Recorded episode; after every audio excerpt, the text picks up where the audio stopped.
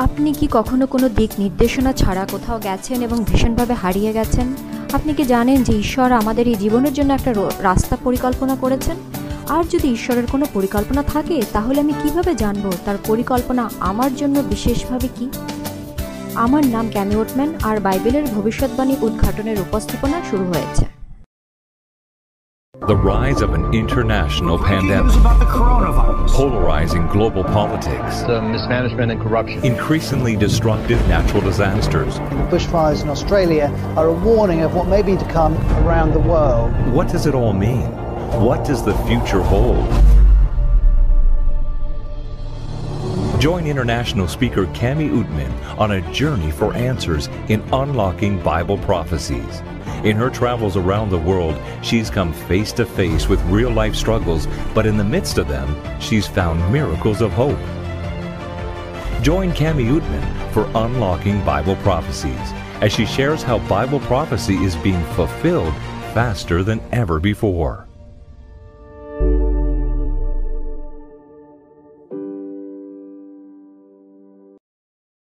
এটা বিশ্বাস করা কঠিন যে আজ রাতে বাইবেলের ভবিষ্যৎবাণী উদ্ঘাটনের শেষ রাত। গত চোদ্দ দিন ধরে বাইবেলের একটি রোমাঞ্চকর অনুসন্ধান যেখানে আমরা জীবনের সবচেয়ে কঠিন কিছু প্রশ্নের উত্তর দিয়েছি। এই মুহূর্তে চ্যাটে আমাদের জানান বাইবেলের ভবিষ্যৎবাণী উদ্ঘাটনে আপনি কি নতুন সত্য শিখেছেন? এখন আপনি যদি কোনো প্রোগ্রাম মিস করেন, অথবা আপনি আজ রাতে প্রথমবারের মতন দেখছেন, আপনি পুরো সিরিজের একটা আর্কাইভের জন্য এডাব্লিউআর ডট ওআরজি স্ল্যাশ বাইবেলে যেতে পারেন। আপনি তাদের বারবার দেখতে পারেন এবং শেয়ার করতে পারেন। যেহেতু বিষয়গুলো একে অপরের ওপর গড়ে উঠেছে, দয়া করে সেগুলো দেখার চেষ্টা করুন। এবং মনে রাখবেন, আমাদের একদল নিবেদিত অনলাইন বাইবেল প্রশিক্ষক আছেন যারা আপনাকে যে কোনো প্রশ্নের জন্য সাহায্য করতে আগ্রহী। আমাদের সাথে সংযোগ করতে শুধু লিঙ্কে ক্লিক করুন। এছাড়াও বিনামূল্যে ভর্তি হতে ক্লিক করে আপনার পড়াশোনা চালিয়ে যেতে পারেন আমাদের অনলাইন বাইবেল স্কুলে আমার প্রার্থনা হচ্ছে যে আপনি বাইবেল অধ্যয়ন চালিয়ে যাবেন এবং যিশুর কাছাকাছি আসতে থাকবেন।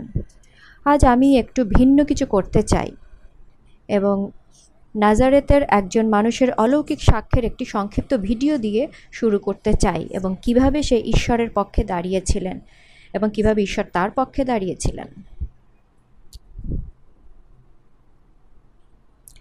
মুসলিম পরিবারে জন্মগ্রহণের পর উইসিয়ামকে খ্রিস্টান ধর্মকে ঘৃণা করতে শেখানো হয়। যখন তার বোন খ্রিস্টান ধর্ম নিতে সিদ্ধান্ত নেয়, তখন তার পরিবার তাকে তার বোনকে হত্যা করতে পাঠায়, কিন্তু ঈশ্বরের অলৌকিক স্বপ্নের কারণে তিনি বাইবেল অধ্যয়ন করতে শুরু করেন। শীঘ্রই নাজারাতে ফিরে আসার, আসেন তিনি এবং তার নতুন বিশ্বাস তার পরিবারের সাথে ভাগ করে নিতে চান। এই কথা শুনে তার চাচা খুব রেগে গেলেন এবং তাকে পাথর মারার আদেশ দিলেন। এটা বারবার ঘটেছে যতক্ষণ না তার ভাই এগিয়ে আসে, তারপর তার বাবা উইসামকে দেশ ছেড়ে পালিয়ে যাওয়ার পরামর্শ দেন। তার বাবা এবং চাচা মারা যাওয়ার কয়েক বছর পর উইসামের মা তাকে ফিরে আসার আমন্ত্রণ জানান। তিনি তৎক্ষণাৎ নাসারত এ যিশুকে ভাগ করে নেওয়ার জন্য সুযোগ পেলেন। তিনি একটা প্রভাব কেন্দ্র স্থাপন করার, করেন যেখানে তিনি বাইবেল ব্যবহার করেন লোকদের ইংরেজি শেখানোর জন্য। আমরা উইসামকে এডাব্লিউ আর গডপটও দিয়েছি যা তিনি তার সম্প্রদায়ের মধ্যে বিতরণ করেন। সম্প্রতি যদিও পর- পরিস্থিতি আরও খারাপের দিকে মোড় নিয়েছে, তার মৃত চাচার ছেলেরা জানতে পারে যে উইসাম কী করছে। তারা অনেক বছর আগে তাকে পাথর মারার জন্য অংশগ্রহণ করেছিল। এখন একটা ভিড় জড়ো করে এবং উইসামের বাড়িতে গিয়ে তাকে আক্রমণ করে।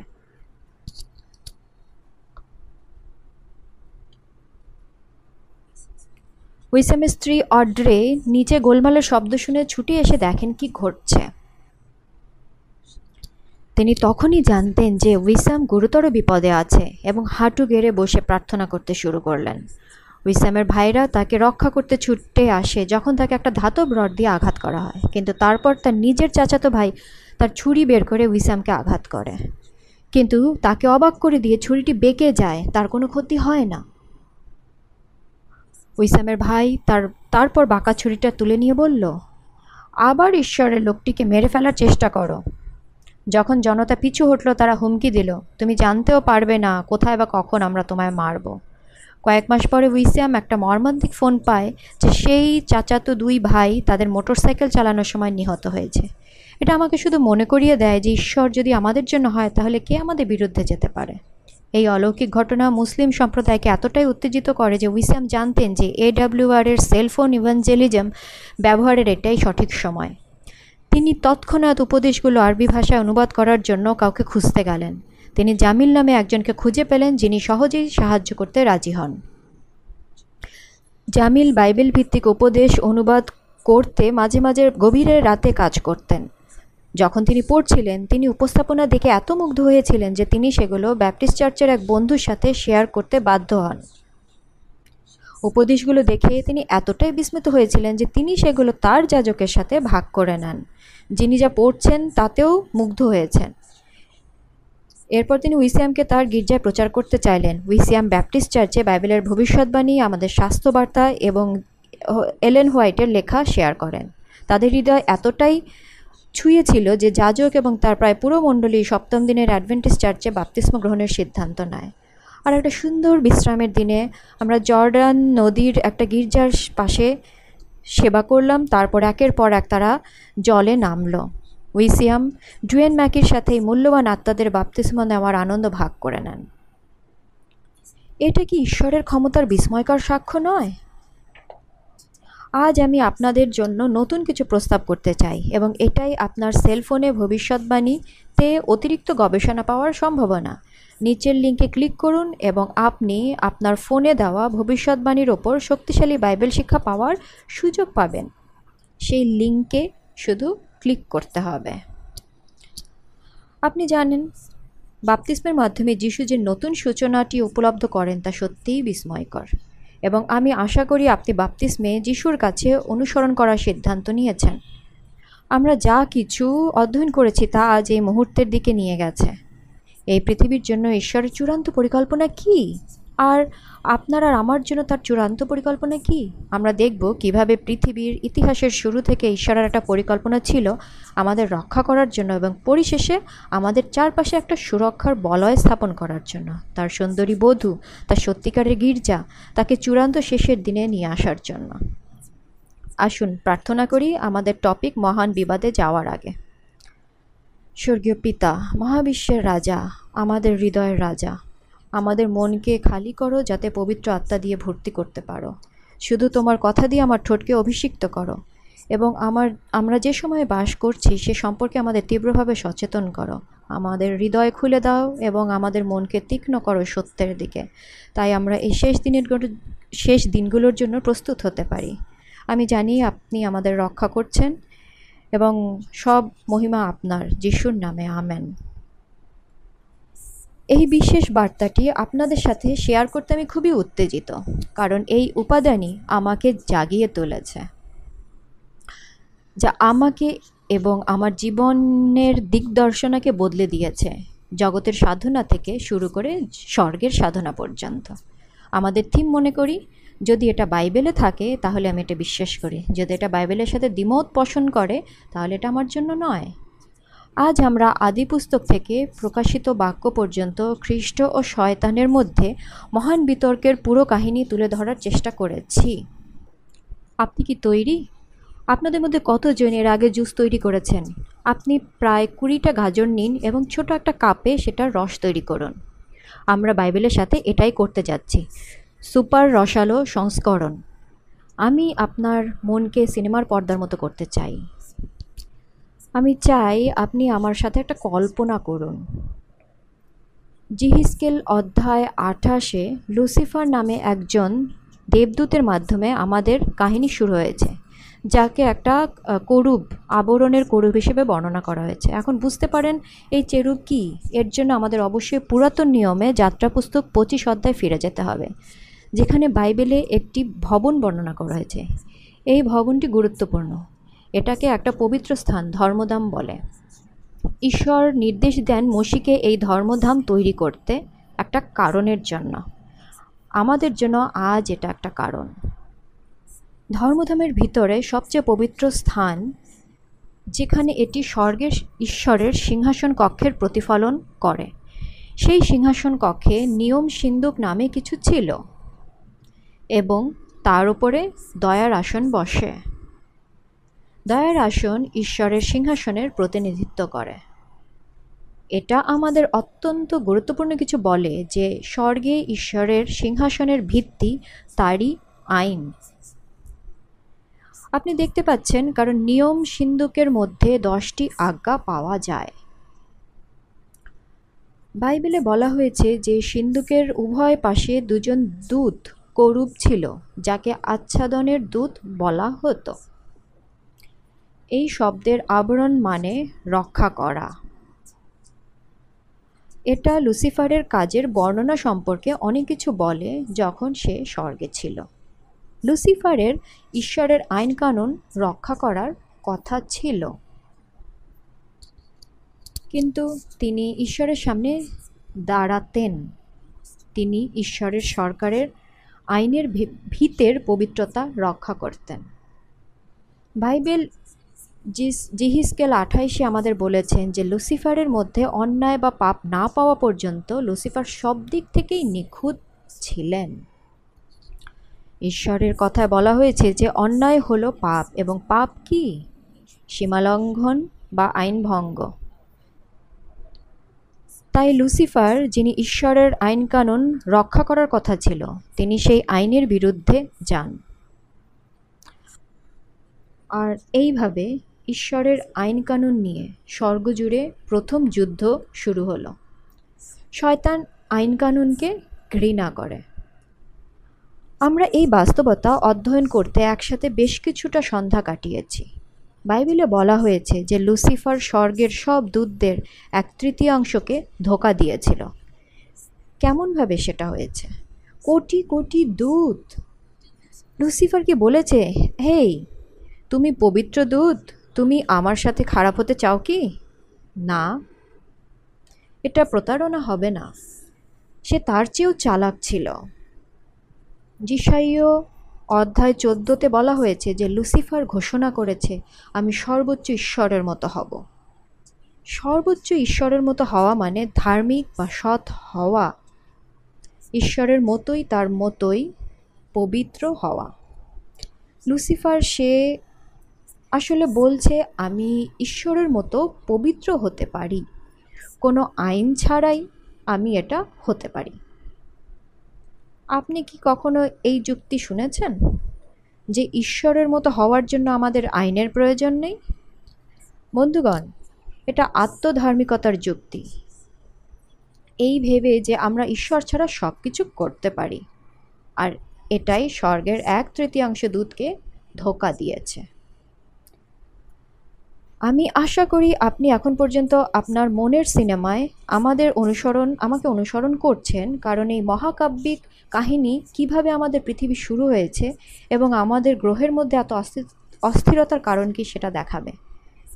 কিন্তু এই অবস্থা সাময়িক, কারণ ঈশ্বরের একটা চমৎকার পরিকল্পনা আছে আপনাকে আমাকে বাঁচানোর।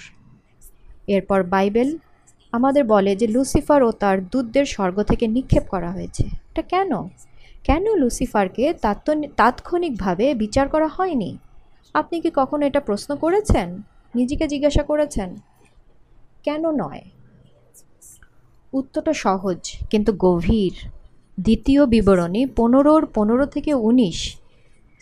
মসি ও ইসরায়েলের সন্তানদের একটা নীতি দেওয়া হয়েছিল যে যখনই দুই পক্ষের মধ্যে কোনো বিতর্ক সৃষ্টি হয়, তখনই এই দুইয়ের মধ্যে একটা তৃতীয় পক্ষের বিবেচনা করার দরকার। এটা শুধুই ন্যায়সঙ্গত, তাই না? এখন সেই একই নীতি স্বর্গে আমাদের গল্পে ফিরিয়ে নেওয়া যাক। যখন লুসিফার ও তার দূতরা বিদ্রোহ করল, তখন স্বর্গে কটা পক্ষ ছিল? দুই বিরোধী পক্ষ। আমাদের ঈশ্বর ও তার পবিত্র দূতরা আছেন, আর আছে লুসিফার ও তার প্রতারিত দূতরা। যেন একটা অচলাবস্থা হয়েছে। শয়তান ঈশ্বরকে দোষারোপ করছে, আর ঈশ্বরের পক্ষে সেই সময়ে শয়তানের বিচারের উপর বসে থাকাটা অন্যায় মনে হতো। কারণ অভিযুক্ত ঈশ্বর বিচারকও হতেন। জিহিসকেল আঠাশের সতেরো ঈশ্বর লুসিফারকে বের করে দিয়ে বলেন, আমি তোমাকে রাজাদের সামনে রাখতে যাচ্ছি যাতে তারা তোমাকে দেখতে পায়। এই শব্দটি এক ধরনের বিচার বলে মনে হয় এবং আপনি চিন্তা করতে পারেন, শয়তান ভাবছিলেন হ্যাঁ আপনি আমাকে কাকে দিয়ে বিচার করাতে যাচ্ছেন, ঈশ্বর? আপনি কি বুঝতে পারছেন না যে স্বর্গের সব কিছুই দুই দিকে মেরুকরণ করা হয়েছে? এখানে প্রশ্ন হচ্ছে জুরি কে হবে? তৃতীয় পক্ষ, যাকে ঈশ্বর লুসিফারকে বিচার করতে ব্যবহার করবেন? মনে আছে কয়েক রাত আগে আমরা সহস্রাব্দ এবং বিচার নিয়ে গবেষণা করেছি? এই মনোনীত যারা এই মুহূর্তে স্বর্গের বইয়ের পাতা দেখছে, তারাই জুরি। শুনুন, জুরি নির্বাচন সম্পর্কে আমাদের তিনটি বিষয় জানা দরকার। এক নাম্বার, যখন একজন জুরি নির্বাচন করা হয়, এমন ব্যক্তিদের বেছে নিতে হয় যাদের অপরাধ সম্পর্কে প্রাথমিক জ্ঞান নেই। আন্দাজ করুন, লুসিফার যখন বিদ্রোহ করেছিল তখন মানবতা কোথায় ছিল? এই মুহূর্তে মানবজাতি এখনও সৃষ্টি হয়নি। এখন পর্যন্ত আমরা মানুষ এই জুরিতে থাকার যোগ্যতা অর্জন করছি। আসুন জুরি সদস্য হওয়ার দ্বিতীয় প্রয়োজনীয়তা দেখি। একজন বিচারক অবশ্যই আইন মেনে চলা নাগরিক হবেন। হুম, আমরা জানি যে আদম ও হবা তাদের অন্তরে লেখা ঈশ্বরের নিয়ম দিয়ে সৃষ্টি করা হয়েছে। তাই মানুষ আবার জুরি সদস্য হওয়ার যোগ্যতা অর্জন করে। তিন নাম্বার, একজন জুরি অবশ্যই সঠিক এবং ভুলের মধ্যে অনুধাবন করতে সক্ষম হবেন এবং জনমত দ্বারা প্রভাবিত হবেন না। প্রথম করন্থীয় ছয়ের দুই এবং তিন বলছে, তোমরা জানো না যে আমরা দুধদের বিচার করব? আমরা সেই রাজা যারা ঈশ্বর সৃষ্টি করেছেন। আংশিকভাবে জুরি হিসেবে কাজ করার জন্য। সুতরাং পুরুষ এবং মহিলারা এই জুরিতে কাজ করার জন্য তিনটি বিষয়ে যোগ্যতা অর্জন করে। তাই লুসিফার মানুষের এই সৃষ্টিকে দেখছে আর আশ্চর্য, এরাই কি আমাকে বিচার করবে? আমরা এটা দেখব। এখন এটা নিয়ে চিন্তা করা যাক। যখন শয়তান ঈশ্বরের কাছ থেকে জানতে পারে যে একদিন তাকে মানবজাতির দ্বারা বিচার করা হবে তখন সে কি করবে এরপর? সে আমাদের ঘুষ দিতে চায় জুরির সদস্যদের তার পক্ষে করে নিতে চায়, তার চিন্তা ভাবনার মাধ্যমে। সে এদনের বাগানের গাছে তার মিথ্যা শুরু করে।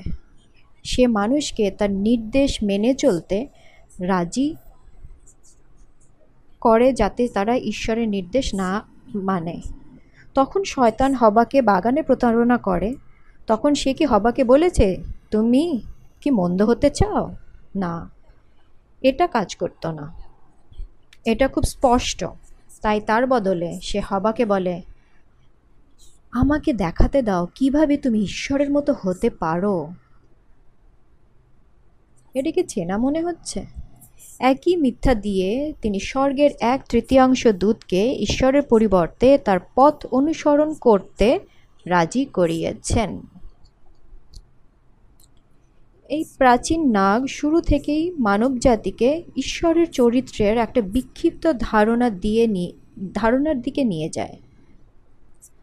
দুর্ভাগ্যবশত আমাদের পিতামাতা আদম এবং হবা ঈশ্বরের বিরুদ্ধে পাপ করার সিদ্ধান্ত নেয় এবং জুরির নির্বাচনের অযোগ্য হয়ে পড়ে, কারণ তারা আর আইন মেনে চলা নাগরিক ছিল না। এই অবস্থা খুবই গুরুতর পরিস্থিতি সৃষ্টি করে। তাই যিশু বাগানে এসে প্রতিজ্ঞা করেন যে তাদের পাপের জন্য তিনি মারা যাবেন যাতে তারা আবার স্বর্গকে বেছে নিতে পারে। ওয়াও। আমরা পরিশেষে জানতে পারি যে মানব জাতিকে জুরি হিসেবে ফিরিয়ে আনার জন্য এই সুসমাচার দেয়া হয়েছে যারা সঠিক এবং ভুলের মধ্যে পার্থক্য জানে এবং যারা আইন মেনে চলে। আমি ঈশ্বরের কাছে কৃতজ্ঞ।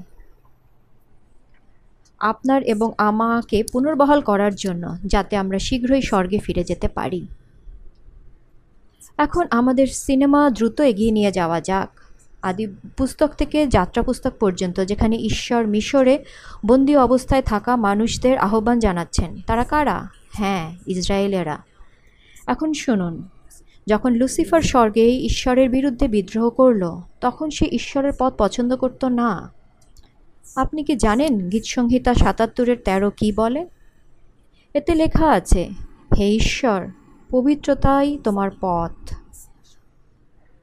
আমাদের ঈশ্বরের মতো এত মহান কে আছেন? তাই লুসিফার যখন স্বর্গে ঈশ্বরের ধর্মধর্মের বিরুদ্ধে বিদ্রোহ করলেন, তখন তিনি সত্যি ঈশ্বরের পথের বিরুদ্ধে বিদ্রোহ করছিলেন। ঈশ্বর পরে ইসরায়েলের ছেলে মেয়েদের ডেকেন, ডাকেন।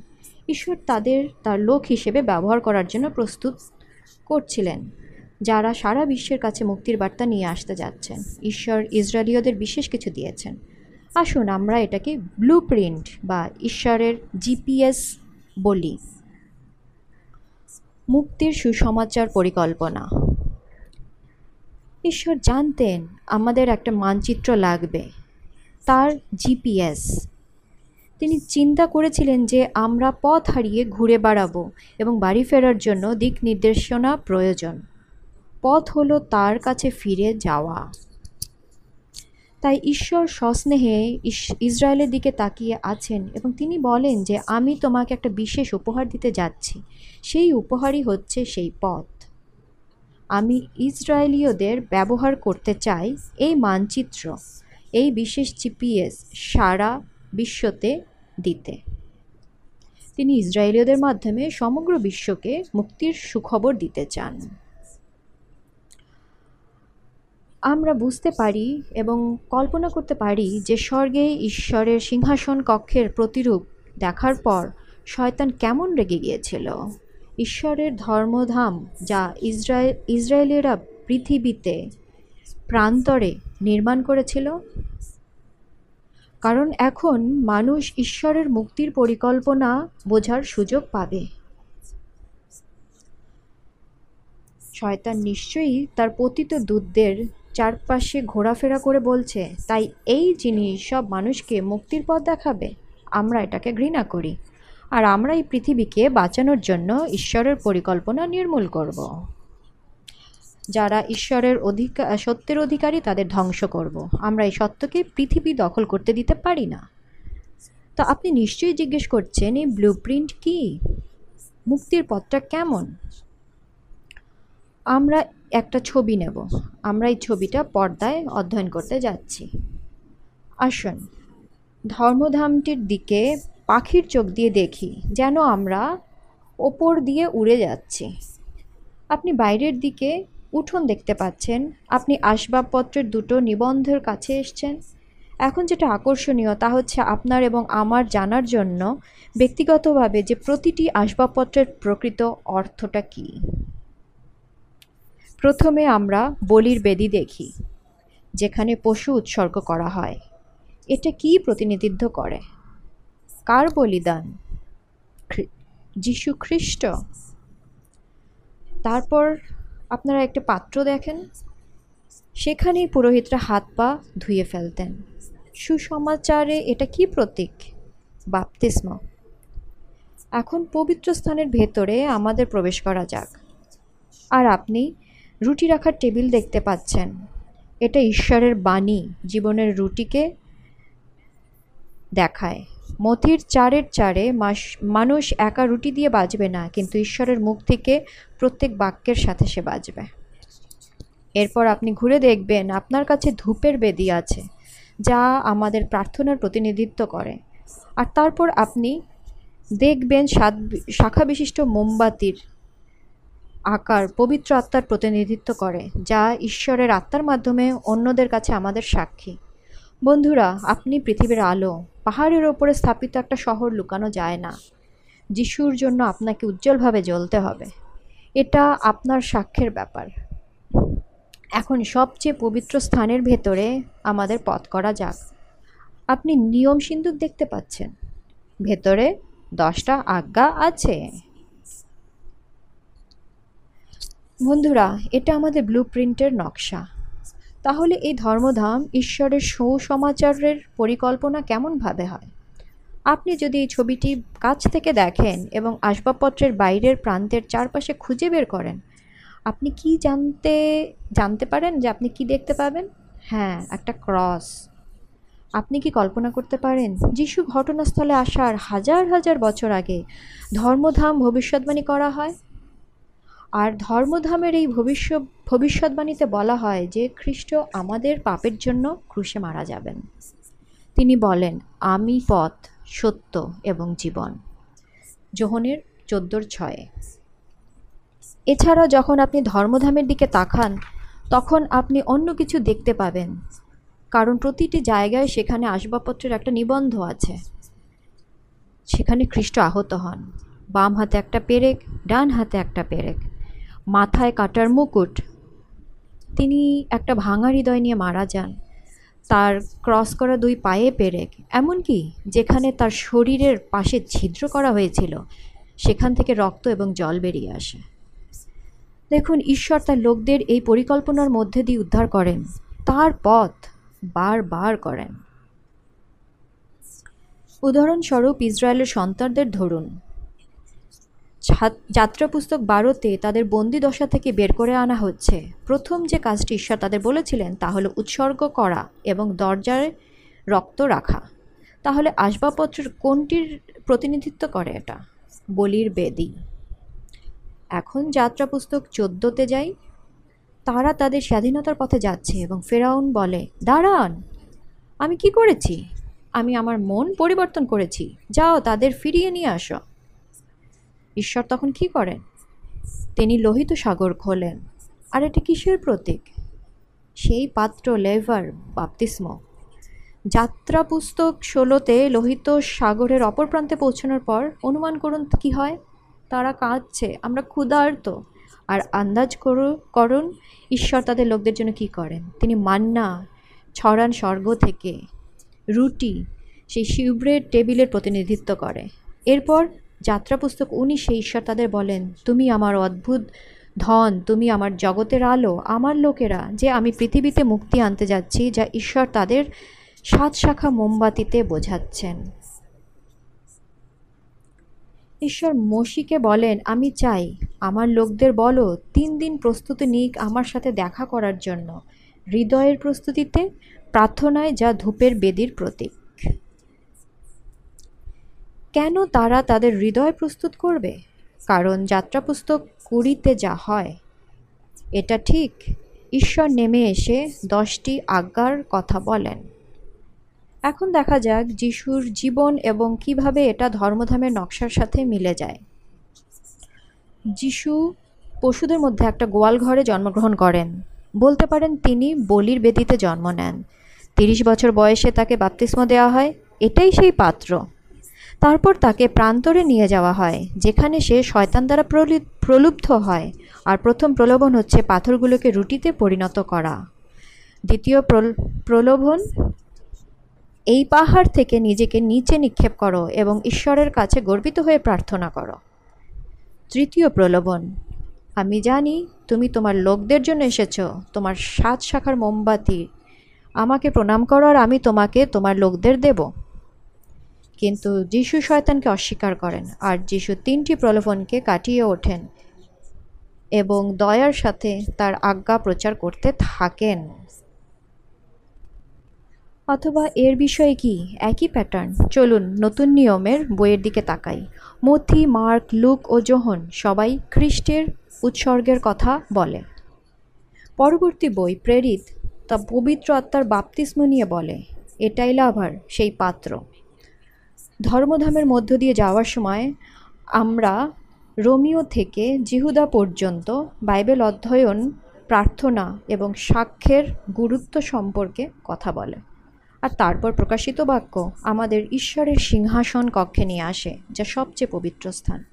বন্ধুরা, আমাদের এই ব্লু জানা উচিত। এটা মুক্তির পরিকল্পনা।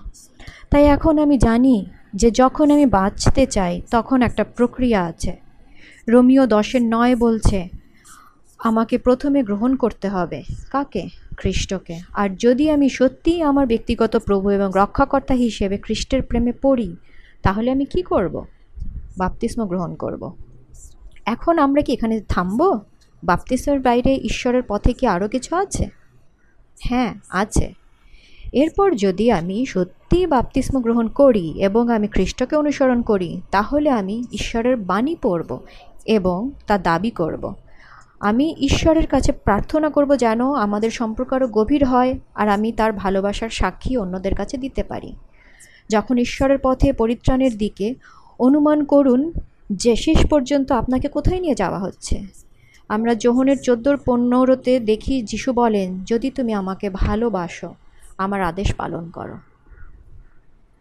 এখন শয়তানি মুক্তির পরিকল্পনায় ক্ষুব্ধ।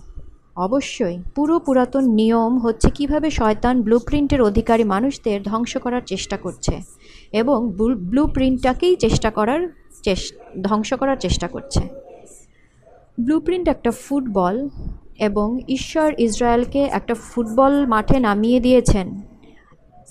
ইসরায়েল মাঠে দৌড়তে শুরু করে কিন্তু তারা ঈশ্বরের বিরুদ্ধে বিদ্রোহ করতে পছন্দ করে এবং এর পরিবর্তে তারা এতটাই জেদি হয়ে যায় যে ঈশ্বর তাদের নিজেদের এক ব্যাবিলনীয় বন্দি অবস্থায় অনুসরণ করার সুযোগ করে দেন। এরপর কি ঘটেছিল? আমরা দানিয়েলের বইয়ের তিনটি ভবিষ্যৎবাণীর মধ্যে প্রথমটির সাথে পরিচিত হই। প্রথম ভবিষ্যৎবাণী হচ্ছে সত্তর সপ্তাহের ভবিষ্যৎবাণী। এই ভবিষ্যৎবাণী কি সম্বন্ধে? আমরা এই উদাহরণ সহজ রাখব। ভবিষ্যৎবাণীটি হচ্ছে, ঈশ্বর ইসরায়েলকে বলেছেন, ধর্মধাম যাকে নির্দেশ করে তিনি সত্তর সপ্তাহের মধ্যে আসবেন। যদি আপনারা তাকে গ্রহণ করতে প্রস্তুত না হন, তাহলে আমি বিদ্রোহ এবং বিদ্রোহ চালিয়ে যাও, তাহলে আমি ব্লুপ্রিন্ট তোমাদের থেকে নেব এবং অন্য কাউকে দিয়ে দেব। কিন্তু আন্দাজ করুন কি হয়? যিশু যখন আসবেন, তখন ইসরায়েল প্রস্তুত ছিল না এবং ইসরায়েল খ্রিস্টকে প্রত্যাখ্যান করে। আপনি জানেন, যখন তিনি মারা গেলেন তখন কি হয়? ধর্মধামের পর্দা দুই ভাগে বিভক্ত হয়, ওপর থেকে নিচে পর্যন্ত। এটা পৃথিবীর ব্লুপ্রিন্টের সমাপ্তি ঘোষণা করে। যিশু তার পুনরুত্থানের পর স্বর্গে আরোহণ করেন একটা স্বর্গীয় ধর্মধামে এবং ব্লুপ্রিন্ট বা সেই বল এখন আক্ষরিক ইসরায়েল থেকে নেওয়া হয় এবং আধ্যাত্মিক ইসরায়েলকে দেয়া হয়। আন্দাজ করুন কি? আমরা এই সন্ধ্যায় পুরো পুরনো নিয়মের মধ্যে দিয়ে গিয়েছি। হ্যাঁ অর্ধেক পথ। ঈশ্বর ইসরায়েলকে জিহ্বা উপহার দেন যাতে তারা এই বার্তা একটি স্বর্গীয় ধর্মধামের এবং একজন স্বর্গীয় মহাপুরোহিতের সারা বিশ্বে নিয়ে যেতে পারে। আধ্যাত্মিক ইসরায়েল চলতে থাকে। কোনো কিছুই তাদের থামাতে পারে না। শয়তান বলে, আমি এই অবিশ্রান্ত খ্রিস্টানদের অবশ্যই আটকাতে চাই। তাহলে শয়তান কি করে? প্রথমত সে আক্ষরিক অর্থে ইসরায়েলকে উত্থাপন করে, আধ্যাত্মিক ইসরায়েলকে আক্রমণ করায়।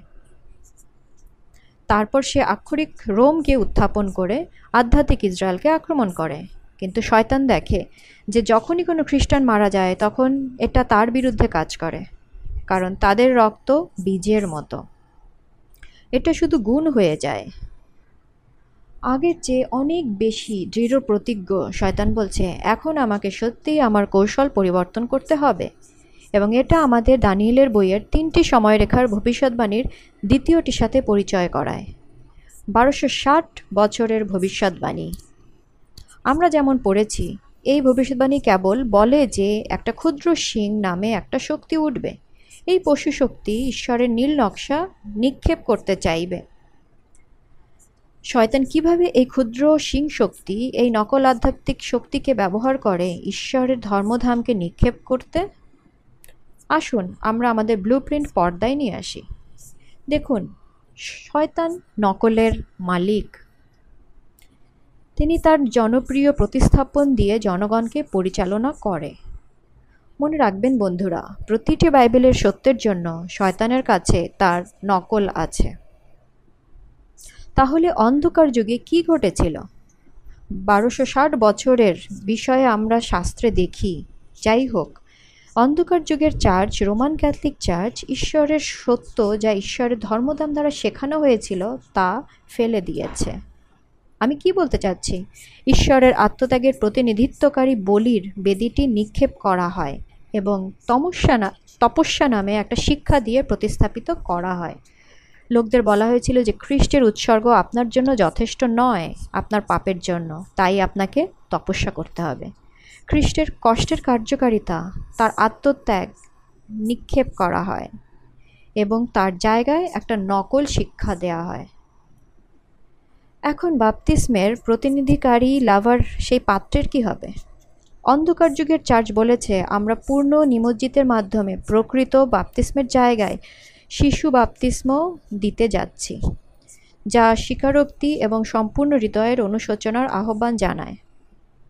তারা শুধু তা করেনি, তারা পবিত্র স্থানে রুটির টেবিলে যা ঈশ্বরের বাণীর প্রতিনিধিত্ব করে, সেখানে বলে, আপনি নিজের জন্য ঈশ্বরের বাণী বুঝতে পারবেন না, শুধুমাত্র পাদ্রি আপনাকে তা ব্যাখ্যা করতে পারে।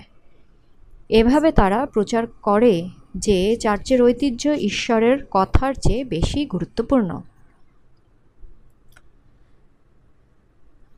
তারা শুধু তাই করেনি, ইতিহাস দেখায়, কিন্তু তারা ধূপের বেদিতে পৌঁছেছে, যা প্রার্থনার প্রতিনিধিত্ব করে এবং দাবি করে। আপনি সরাসরি ঈশ্বরের কাছে প্রার্থনা করতে পারেন না, আপনাকে একজন পুরোহিতের মধ্য দিয়ে যেতে হবে।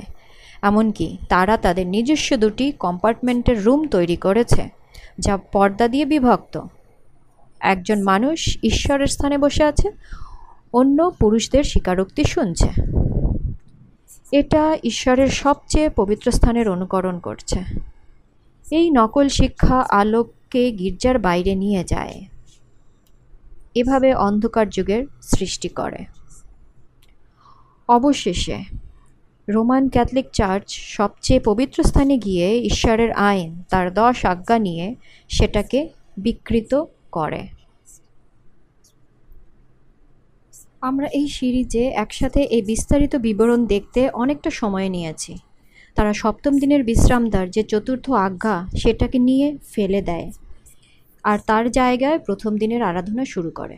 শয়তান ঈশ্বরের জিপিএস নিয়ে ঝামেলা করতে বদ্ধপরিকর। সে চায় আপনি হারিয়ে যান। আমরা কি হতাশ হব? ঈশ্বর এখন কি করছেন? যা হোক, আরেকটি ভবিষ্যৎবাণী আছে, যাকে বলা হয় তেইশশো বছরের ভবিষ্যৎবাণী। এবং এই ভবিষ্যৎবাণীতে বলা হয়েছে যে তেইশশো বছরের শেষে যা আঠেরোশো চুয়াল্লিশ সালে শেষ হবে। বন্ধুগণ, এটি একটা গভীরভাবে গবেষণা যা আমি আপনাকে আমাদের বাইবেল প্রশিক্ষকদের জিজ্ঞাসা করার জন্য বলছি। কিন্তু আমাকে এটা বলতে দিন। এই তেইশশো বছরের সময়ের মধ্যে ধর্মধাম পরিষ্কার বা পুনরুদ্ধার করা হবে। দেখুন, দানিয়েলের আটের চোদ্দ বলেছে, এটাকে তার সঠিক অবস্থায় ফিরিয়ে আনা হবে, ঈশ্বরের পথে ফিরে যেতে। তাহলে এটা দেখুন, আপনি জানুন, পঞ্চাশ বছর ধরে আমাদের ঈশ্বর কি করতে শুরু করেন? তিনি অন্ধকার যুগে নিক্ষেপ করা প্রতিটি সত্য পুনরুদ্ধার করতে শুরু করেন। আসুন, আমরা আমাদের শেষ ব্লু প্রিন্টের স্লাইডে ফিরে যাই, যেখানে দেখা যাচ্ছে যে সত্যগুলো মুছে ফেলা হয়েছিল। আমাদের ঈশ্বর কি করেন তা নিবিড়ভাবে দেখুন। জন ওয়াইক্লিফ নামে একজন মানুষ ছিল যে তেরোশোর দশকে পৃথিবীর দৃশ্যে আসে। ওয়াইক্লিফ ঈশ্বরের কি করে? তিনি বাইবেলকে সাধারণ মানুষের ভাষায় অনুবাদ করেন। এভাবে রুটির টেবিল পুনরুদ্ধার করা হয়। এজন্যই আমাদের প্রত্যেকেরই আজ আমাদের নিজস্ব ভাষায় পড়ার জন্য একটা বাইবেল আছে। বন্ধুরা, আমি যদি তেরোশোর দশকে থাকতাম, তাহলে আমি জন ওয়াইক্লিফকে অনুসরণ করতাম। এখন চোদ্দোশো সালে মার্টিন লুথার নামে একজন মানুষ জন্মগ্রহণ করেন। একজন ঈশ্বরের মানুষ ছিলেন। মার্টিন লুথার পনেরোশো সালে প্রোটেস্ট্যান্ট সংস্কার শুরু করেন।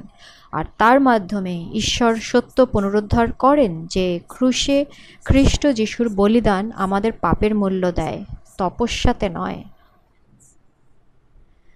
তাই আমি যদি সেই সময়ে থাকতাম, আমি জানি আমি একজন লুথেরান হতাম। লুথেরান আন্দোলনের জন্য ঈশ্বরের প্রশংসা করুন, আমেন। পনেরোশো সালে যখন জন ক্যালভিন নামে একজন ব্যক্তি ঘটনাস্থলে আসেন, প্রেসবিটেরিয়ান আন্দোলনের প্রতিষ্ঠাতা।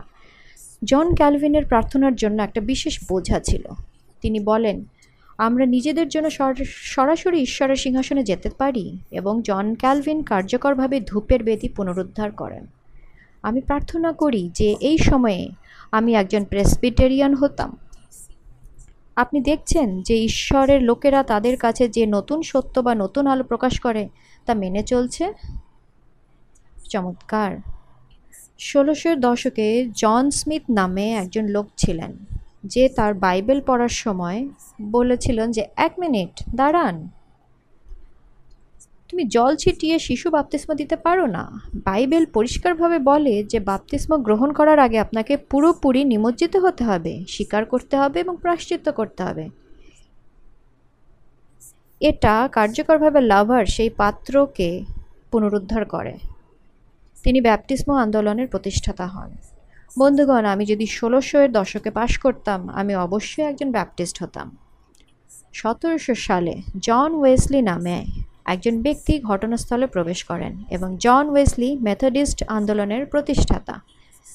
সুসমাচার জগতে প্রবেশ প্র- প্র- প্রকাশ করার জন্য তার একটা বোঝা ছিল।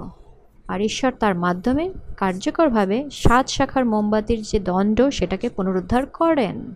আপনার আলোকে জ্বলতে দিন উজ্জ্বলভাবে। সতেরোশোর দশকে আমি থাকলে আমি একজন ম্যাথডিস্ট হতাম। বন্ধুগণ, আসবাবপত্রের আরেকটি নিবন্ধ পুনরুদ্ধার করা বাকি আছে। আঠেরোশো এর দশকে ঈশ্বর কি আন্দোলনের আহ্বান জানাবেন? হারিয়ে যাওয়া সত্যের চূড়ান্ত টুকরো পুনরুদ্ধারের জন্য? কোন আন্দোলন নিয়ম সিন্ধুক পুনরুদ্ধার করে? সপ্তম দিনের অ্যাডভেন্টিজম নিয়ম সিন্ধুকের মধ্যে পাওয়া যায় দশটি আজ্ঞার পুনরুদ্ধার করে।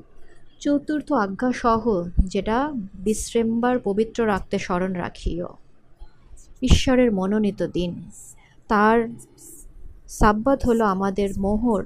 আমরা এটা পড়েছি, এটা আপনার ওপর তার চিহ্ন পরিত্রাণের জন্য। আমরা এটা উপস্থাপনায় দেখেছি, একটা খাঁটি শিলমোহরের উপস্থাপনায়। ঈশ্বর আপনাকে এই সময়ের জন্য ডেকেছেন। তিনি চান যে আপনি বাইবেলের সত্য জানুন।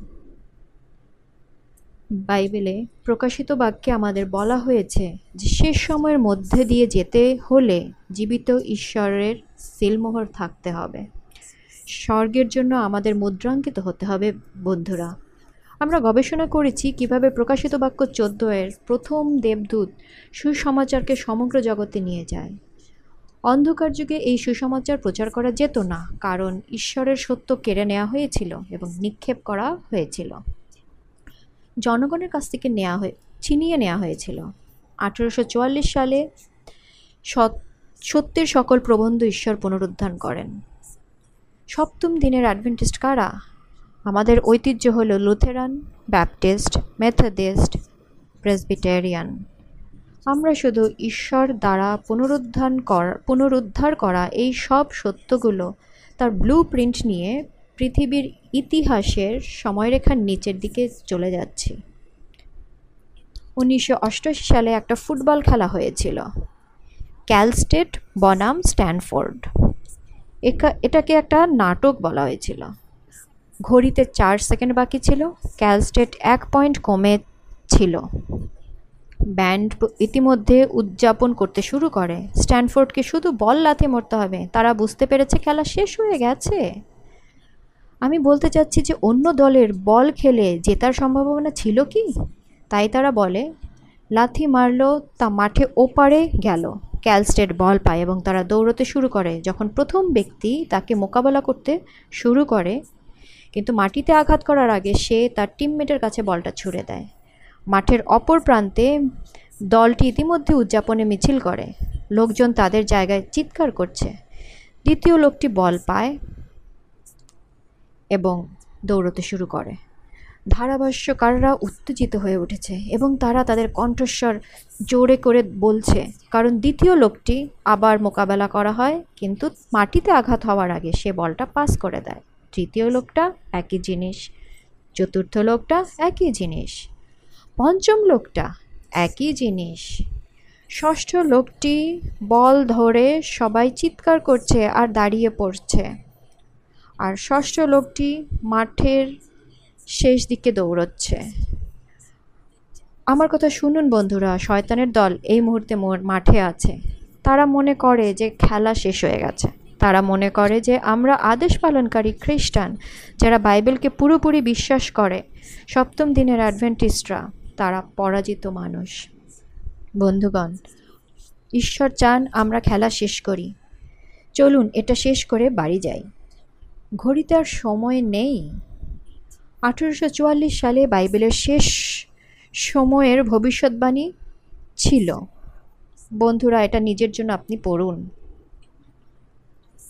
আমার মনে আমি দেখি স্বর্গদূতরা ডানা ঝাপটিয়ে আমাদের জন্য উল্লাস করছে। চলুন শেষ সময়ে যাই, সেই শেষ সময়। আর ঈশ্বরের লোকদের ছেড়ে নিচে যায় প্রথম দেবদূতের বার্তা, দ্বিতীয় দূতের বার্তা, তৃতীয় দূতের বার্তা সব আছে। তৃতীয় স্বর্গদূতের বাণী, নোহের বাণী ছাড়া আর কিছুই নয়। বাইবেলের সত্যের সিন্ধুকের কাছে যান। অনেক দেরি হয়ে যাওয়ার আগে সেই জাহাজে উঠুন।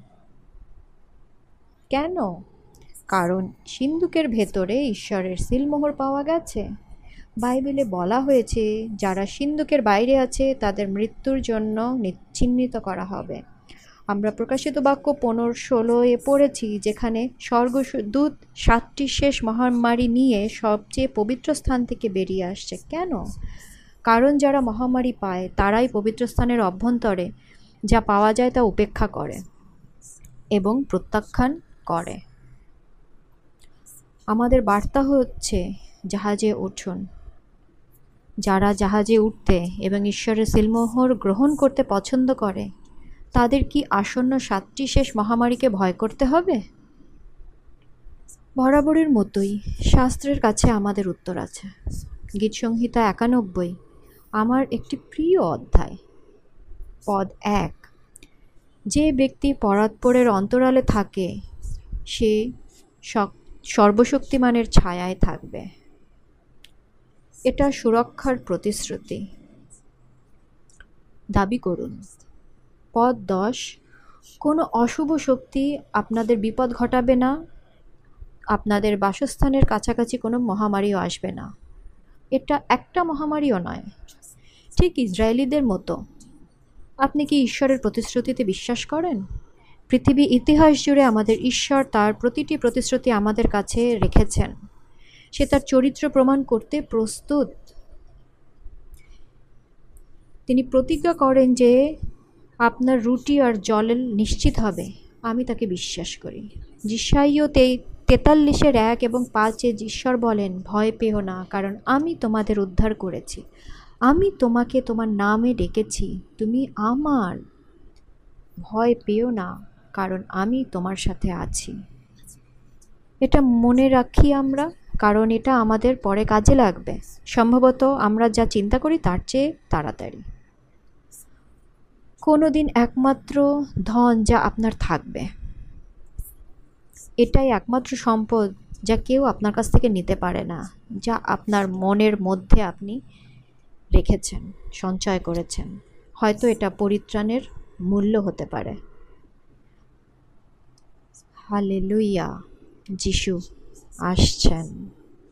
তিনি আকাশে ফুরে আসছেন। বাইবেল এত পরিষ্কার, প্রত্যেক চোখ তাকে আসতে দেখবে।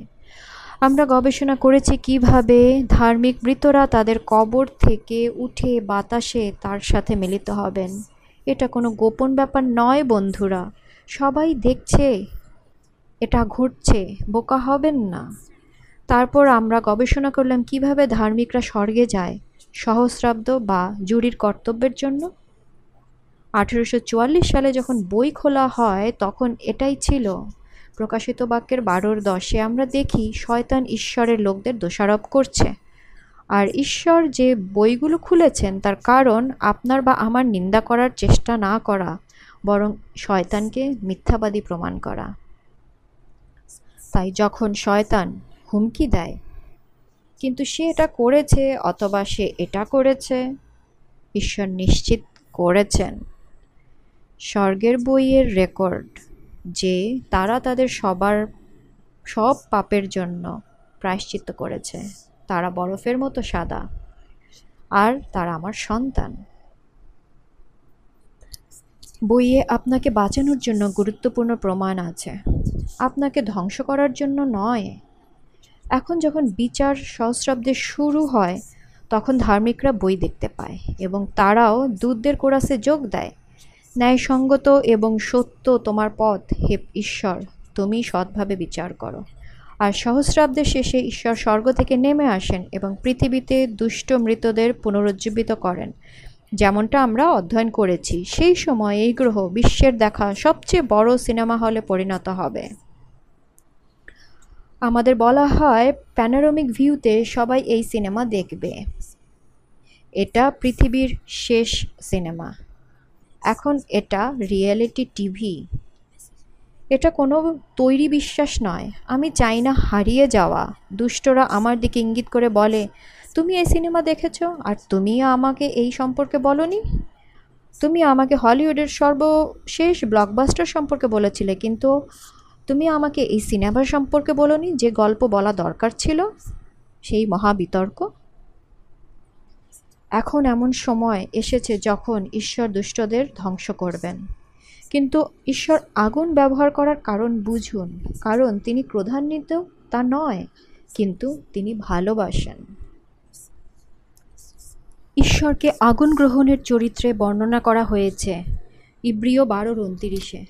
আর পরম গীত আমাদের বলে যে ভালোবাসা উপভোগ আগুনের মতন জ্বলে। আপনি কি কখনো প্রেমে পড়েছেন আগে? আপনি কি সেই আগুন অনুভব করেছেন? ঈশ্বরের মতো। তিনিই আগুন। দ্বিতীয় রাজা বলি, ছয়ের সতেরো বর্ণনা করে তার রথ আগুনের, তার শহর আগুনের, তার সিংহাসন আগুনের সিংহাসন। আর তিনি চান আমরা যেন সেই আগুনে বাস করতে সক্ষম হই এবং তা দ্বারা গ্রাস না হই। বন্ধুরা, আপনি কি ঈশ্বরের উপস্থিতিতে যেতে চান? তাহলে আপনাকে ফায়ারপ্রুফ হয়ে যেতে হবে। ঠিক যেমন ঈশ্বর যখন মসিকে জ্বলন্ত ঝোপঝাড় দেখালেন তখন এই ঝোপটা কেমন করে জ্বলছিল? পুড়ে গেল না? ঈশ্বর মসিকে দেখানোর চেষ্টা করছিলেন। এটাই মানবতার জন্য আমার আদর্শ। তিনি চান আমরা তার উপস্থিতিতে দাঁড়াতে সক্ষম হব, যেমন সাদ্রাক, মেশাক এবং আবেদনাগো, যাদের আগুনে নিক্ষেপ করা হয়েছিল, কিন্তু তারা পুড়ে যায়নি। আমার কথা শুনুন। ঈশ্বরের মহিমায় ধার্মিকতা চিরকালের জন্য জ্বলতে থাকে। দুষ দুষ্টরা ফায়ারপ্রুফ নয়। এবং তারা পুড়ে যায়, পুরোপুরি গ্রাস হয়। ঈশ্বর তাদের স্বর্গে ঢুকতে দেবেন না, কারণ স্বর্গ তাদের জন্য নরক হবে। আপনি কি দেখতে পাচ্ছেন শয়তান কীভাবে এটাকে উল্টে দেয়? মহান মহিমায় ঈশ্বর সেই মহান হাতগুলো প্রসারিত করেন এবং দুষ্টদের আলিঙ্গন করেন শেষবারের মতো। একটা বড় আলিঙ্গনে সব দুষ্টদের দুষ্টরা সেই সময়ে ভালোবাসা অনুভব করে, যা তারা প্রত্যাখ্যান করেছিল। তখন প্রত্যেক হাঁটু নত হবে এবং সকলে ঘোষণা করবে, ন্যায়সঙ্গত ও সত্য তোমার পথ হে ঈশ্বর। দুষ্কৃতীদের ধ্বংস করার সর্বসম্মত সিদ্ধান্ত আছে। আর তারপর ঈশ্বর তার মূল পরিকল্পনায় পৃথিবীকে পুনর্নবীকরণ করেন। একটা নিখুঁত বাগানের স্বর্গ। আর বাইবেলে বলা হয়েছে জিসাইও ছেষট্টির তেইশে, সাব্বাত থেকে সাব্বাত, বিশ্রামবার থেকে বিশ্রামবার পর্যন্ত মানুষের মাংস আমার সামনে আরাধনা করতে আসবে।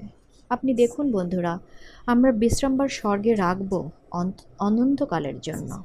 এটা পৃথিবীর শেষ সিনেমা বন্ধু। ঈশ্বর আপনাকে এই সময়ের জন্য ডেকেছেন। বেড়ার ওপর বসে থাকা বন্ধ করুন। শয়তান চায় যে আপনি আপনার সন্দেহে বিশ্বাস করুন আর আপনার বিশ্বাসকে সন্দেহ করুন। আপনি যাই করুন না কেন, যিশুর কাছে আপনাকে ঢেকে রাখার জন্য যথেষ্ট দয়া আছে। আপনার ছোটোবেলায় যিশু যা শুরু করেছিলেন, তা তিনি শেষ করবেন। শুধু তাকে জিজ্ঞাসা করুন, তার শুধু অনুমতির দরকার এবং তিনি আপনার জীবন পূর্ণ করতে আসবেন। আমাদের ঈশ্বর সক্ষম তিনি তার প্রতিটি প্রতিশ্রুতি পালন করতে সক্ষম। আমি যদি আপনাকে বর্ণনা করতে পারতাম তাকে, কিন্তু ঈশ্বর অবর্ণনীয়, এমনকি বোধগম্যও নন। সেই অপরাজেয় আর সেই অপরি, আর সে অপ্রতিরোধ্য। আর যখন আপনি তার প্রেমে পড়বেন, তখন তাকে মন থেকে বের করে আনতে পারবেন না। তিনি কখনও আপনার হাত ছেড়ে দেবেন না। আপনি তাকে বাঁচিয়ে রাখতে পারেন না আর আপনি তাকে ছাড়া বেঁচে থাকতে পারবেন না। মৃত্যু তাকে সামলাতে পারেনি আর কবর তাকে ধরে রাখতে পারেনি। সমাধিটা খালি ছিল, বন্ধুরা, আমাদের ত্রাণকর্তা বেঁচে আছেন। তিনি চান যে আপনি চিরকাল তার সাথে থাকুন। প্রার্থনা করি। স্বর্গীয় পিতা, মহাবিশ্বের রাজা, আমি প্রার্থনা করি যেন আমরা প্রত্যেকে আপনার সত্যের প্রতি দৃঢ়ভাবে দাঁড়িয়ে থাকি, যাতে আমরা শয়তানের ফাঁদ সম্পর্কে সতর্ক থাকি। এই শেষ দিনগুলোতে আমরা আপনার সুরক্ষা এবং বিধানের প্রতিশ্রুতি দাবি করি। তুমি পরাক্রমশালী, দয়ালু। আর যখন আমরা এটার যোগ্য নই, তখন তুমি রক্ষা করতে থাকো আর সরবরাহ করো। তুমি আমাদের অপরিপক্ক হীরা হিসেবে দেখো প্রভু, এবং তুমি আমাদের নতুনের মতন উজ্জ্বল করে তোলো। তোমার প্রশংসা করি যিশু। তুমি রাজার রাজা। আমি এই মুহূর্তে আমার বন্ধুদের জন্য প্রার্থনা করি যারা এই সিরিজের মাধ্যমে আমার সাথে শাস্ত্র পাঠ করছে। তুমি তাদের হৃদয় জানো। তোমার পবিত্র আত্মাকে বিশেষভাবে পাঠাও এবং তাদের আপ নিজের সত্যের পথে হাঁটতে সাহায্য করো, যাতে তারা সবাই স্বর্গে আমরা মিলিত হই। আমরা সারা বিশ্বের কাছে তোমাকে ঘোষণা করতে পারি। আমি তোমার মূল্যবান নামে এই প্রার্থনা করি। আমেন। বন্ধুগণ, মহান বিতর্ক আমাদের শিক্ষা দেয় যে ঈশ্বরের আপনার জন্য একটা জিপিএস মানচিত্র আছে। তিনি আপনার মুক্তির আশ্বাস দেওয়ার জন্য যথাসাধ্য চেষ্টা চালিয়ে যাচ্ছেন। এই জগতের জন্য ঈশ্বরের একটা পরিকল্পনা আছে এবং সবচেয়ে গুরুত্বপূর্ণ বিষয় হচ্ছে আপনার জন্য তার একটা পরিকল্পনা আছে। আজ রাতে আমি আরেকবার জিজ্ঞাসা করতে চাই আপনি কি পুরোপুরি যিশুর কাছে নিজেকে প্রতিশ্রুতিবদ্ধ করতে চান? আপনি কি ঈশ্বরের সব সত্য অনুসরণ করতে চান? আপনি কি আজ্ঞা পালনকারী খ্রিস্টান হতে চান? এবং তার মনোনীতদের সাথে যোগ দিতে চান সেভেন ডে অ্যাডভেন্টিস চার্চে তার প্রতি আপনার ভালোবাসা থেকে যদি আপনি বাপতিস্মের কথা চিন্তা করেন, আজ রাতে প্রতিশ্রুতিবদ্ধ হন বন্ধু। আমরা আপনাকে প্রতিশ্রুতি করতে দিতে দেখতে ভালো লাগবে। আমাদের সাথে সংযোগ করতে প্রদত্ত লিঙ্কে ক্লিক করুন।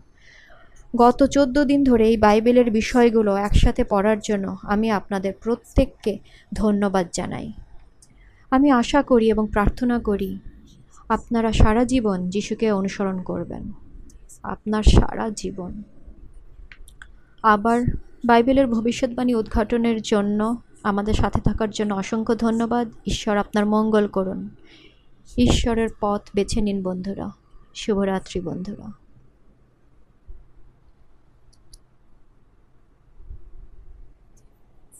প্রিয় বন্ধুরা, গত চোদ্দ দিন ধরে বাইবেলের সেরা কিছু ভবিষ্যৎবাণী আপনাদের সাথে শেয়ার করা আমার একটা সৌভাগ্য ছিল। কিন্তু এটা গুরুত্বপূর্ণ আমার কাছে যে আপনার আধ্যাত্মিক যাত্রা ক্রমাগত বেড়ে উঠুক।